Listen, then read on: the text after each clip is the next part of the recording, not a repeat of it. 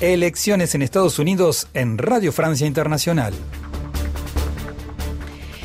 Bueno, pues sí, elecciones, pero con la noticia del día, el asalto ayer por la tarde al Capitolio de los Estados Unidos por parte de partidarios de Donald Trump que se niegan a pasar el testigo al demócrata Joe Biden con imágenes que han recorrido el mundo y que son realmente impactantes. La bandera confederada dentro de la Cámara, policías desbordados por manifestantes que se introdujeron en el Capitolio, mobiliario destrozado y un caos sin precedente.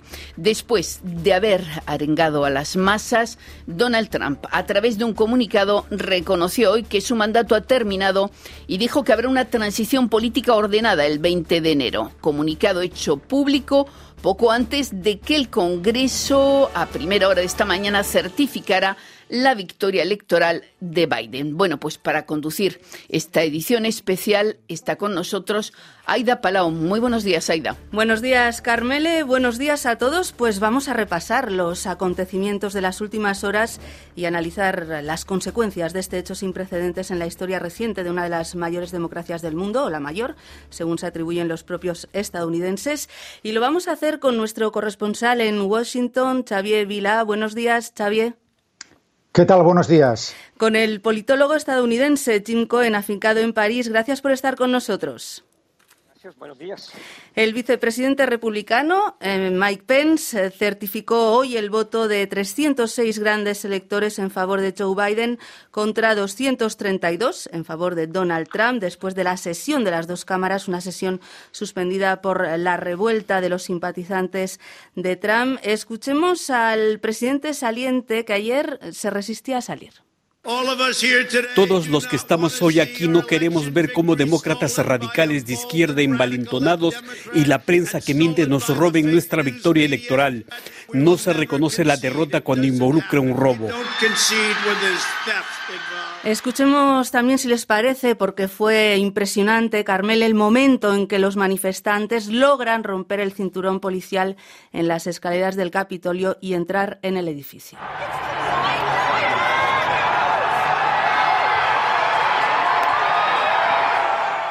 Bueno, pues después de la certificación hoy de la victoria de Biden y del comunicado de Trump diciendo que hará una transición política ordenada, se da por cerrado este episodio de, horas caóticas. ¿Cómo ha amanecido Washington, Xavier Vila?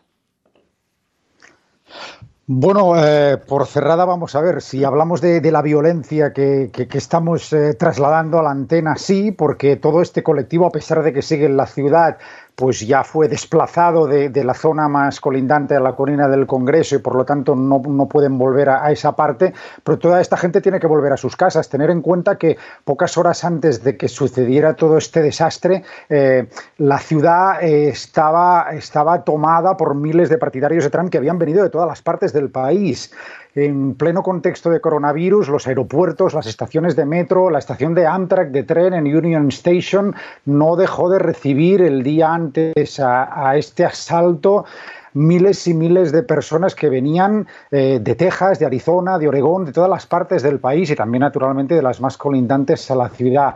Por lo tanto, de momento, eh, eh, el asalto y todo lo que representa que esta gente, de que lo que hizo esta gente se ha terminado, pero estas personas todavía siguen aquí, tienen que ir marchándose de Washington a medida que pasen las horas. Eh, pero, la sensación de inseguridad y de, y de, emergencia, porque la ciudad va a estar en estado de emergencia dos semanas más, continúa bien presente en Washington. Otra de las preguntas que nos hacemos es si Trump está hoy más aislado que nunca dentro del Partido Republicano, porque incluso le había pedido a Pence, a su vicepresidente, que no validara los votos y este le dijo que la ley no se lo permitía. ¿Trump más aislado que nunca, Jim Cohen?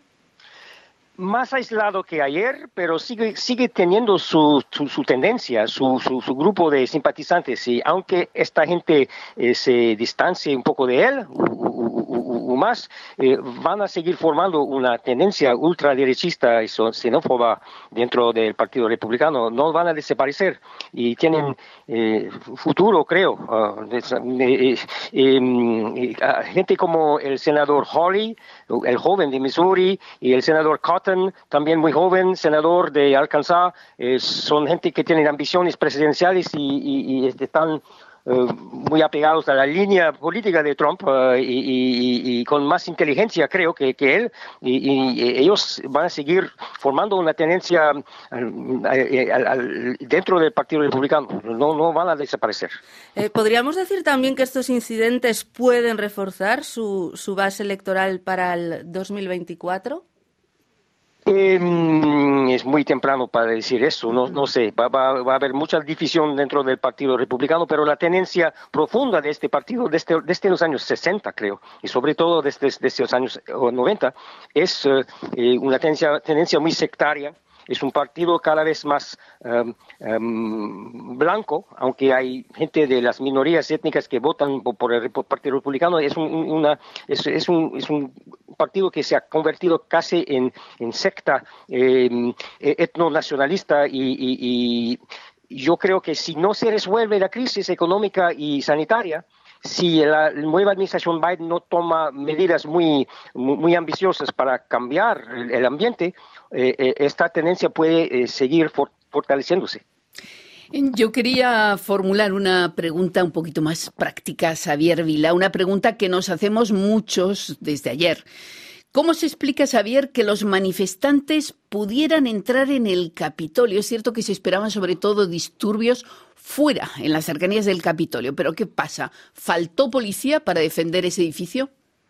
Bueno, Carmel, esa es una pregunta excelente para la que la verdad yo no tengo explicación, porque no la tienen ni las autoridades policiales que han ido saliendo en las últimas horas para tratar de acometer esta cuestión que tú elevas a la antena.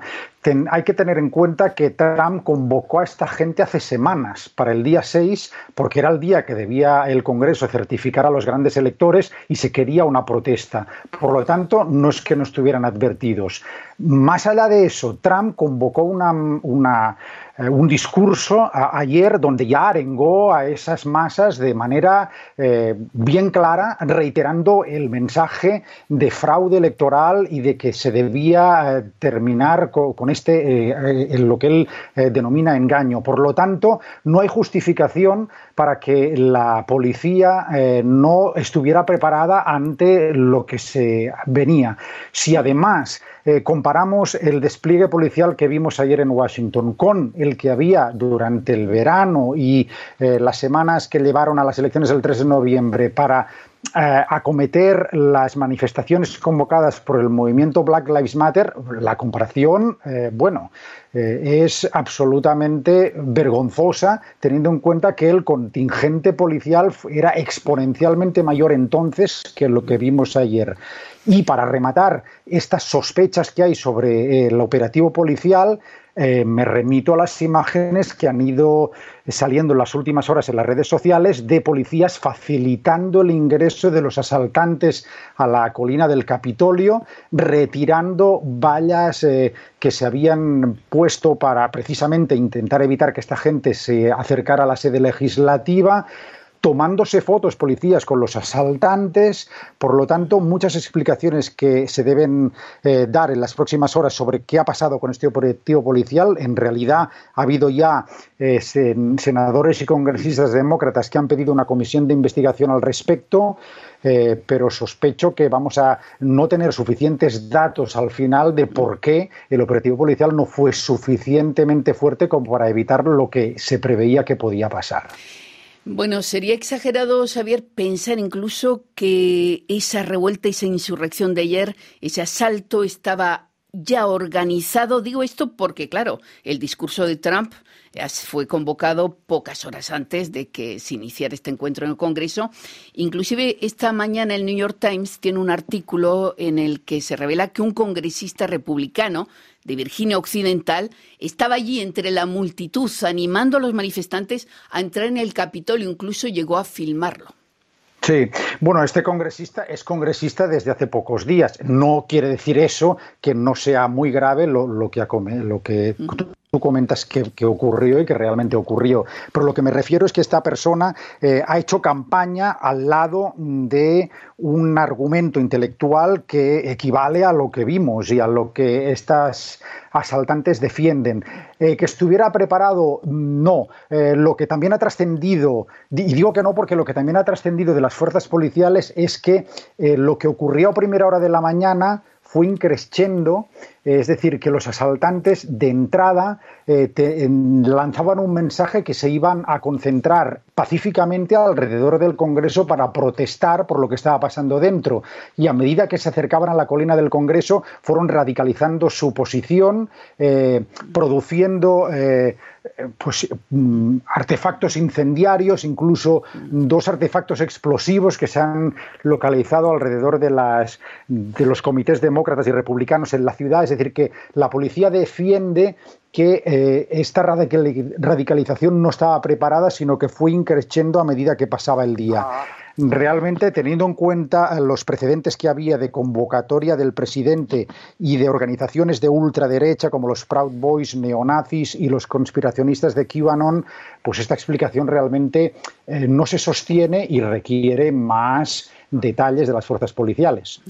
Entre los manifestantes que entraron en el Capitolio hay eh, gente que pertenece a movimientos como QAnon, que son complotistas, conspiracionistas, que creen que el mundo está dirigido por una red de pederastas, y uno de, sus representantes es Jake Angeli, y estuvo en ese, en ese asalto en el Capitolio, y su imagen ha dado la vuelta al mundo, ¿no? Con esos cuernos y, esas eh, pieles.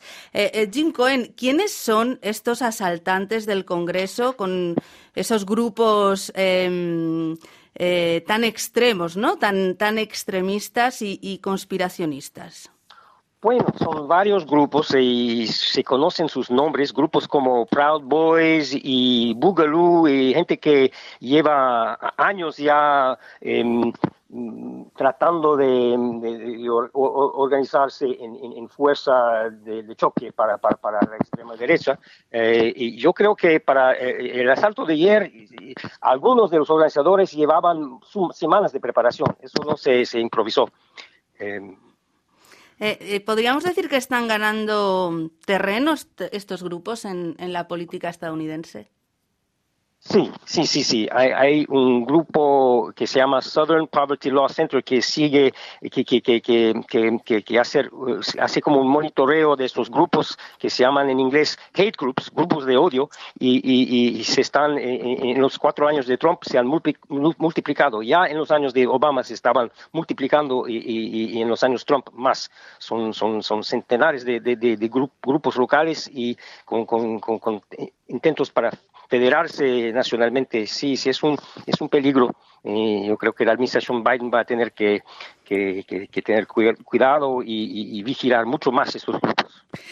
Dicen algunos medios estadounidenses que Donald Trump eh, no va a asistir al traspaso de mando el 20 de enero y que además ese mismo día anunciaría su candidatura a las elecciones de 2024 en un acto paralelo. Jim Cohen, ¿Qué futuro augura para el Partido Republicano este tipo de anuncios o de presupuestos y para la administración Biden que tendrá que encarar ese tipo de oposición? Otra vez, eso no es tan nuevo. Es decir, que Trump lleva años, y no solo Trump, sino toda una tendencia. Mm, yo diría más de la mitad de los, eh, de, los representantes de la Cámara eh, llevan años denunciando eh, los que llaman Republicans in name only, es decir, los republicanos que denuncian como demasiado moderados y, y, hay intentos muy, muy, muy fuertes para, para, crear dentro del partido y fuera del partido republicano una tendencia más extremista y no van a desaparecer. Y otra vez yo creo que si no la, la nueva administración no toma medidas muy fuertes para luchar contra los efectos de, las crisis múltiples que hay, em, eh, estas tendencias pueden seguir fortaleciéndose. Y, yo creo que es un peligro real. Eh, si, si no hay intentos para cambiar de manera muy sistémica la, situación en, Estados Unidos. Ah, algunos analistas dicen que Donald Trump es eh, el culpable de esta sublevación y que debería ser juzgado. ¿Se puede prever algún juicio o sanciones contra Trump, Xavier Vilá, y contra los detenidos? Porque hay más de 50, creo. Bueno, eh, eso son palabras mayores. Eh, tenemos aquí precedentes de presidentes que han iniciado guerras en países ajenos que no tenían nada que ver con lo que provocó esa guerra, como recordaréis. Y, en esos tiempos eh, la comunidad internacional, aparte de ella al menos, llamó a llevar al presidente al Tribunal Penal Internacional, cosa que nunca ocurrió. Yo creo que mm, Trump puede tener más problemas no por asuntos como los que estamos tratando ahora, sino por un recorrido de su vida, eh, digamos, empresarial, eh, de lavado de dinero y otras eh, asociaciones con agentes extranjeros que investigados en su estado de origen Nueva York, ya sin la protección diplomática que está garantizada al presidente, mm, pueden suponerle problemas personales pero no lo vincularía tanto a lo que está ocurriendo en las últimas horas. Y lo que sí que coincido mucho con el señor Cohen es que el trampismo está para quedarse, tengan en cuenta que esta madrugada, cuando se han certificado los votos electorales, se ha hecho a pesar de que seis senadores republicanos han votado en contra de esa certificación. Gente encabezada, por ejemplo, como, por Ted Cruz en Texas, que es un, es un tipo de político que de cara a las legislativas de dentro de dos años y a las presidenciales del 2024 van a alimentar, van a seguir alimentando la llama del trompismo, eh, que es un movimiento que está para quedarse. Pues eh, muchísimas gracias, ya no nos queda más tiempo. Gracias Xavier Vila, corresponsal en Washington, y a Jim Cohen, politólogo, eh, profesor estadounidense en París, por este análisis de la situación, esta situación caótica que se ha vivido en las últimas horas en Washington, en Estados Unidos. Bueno, y muchas gracias a todos ustedes, estimados oyentes, por escucharnos. Ya saben que pueden seguir toda la información en Radio Francia Internacional y también en internet rfimundo.com. Que tengan ustedes un feliz día y que sigan cuidándose mucho. Les esperamos con nuevas citas aquí en RFI.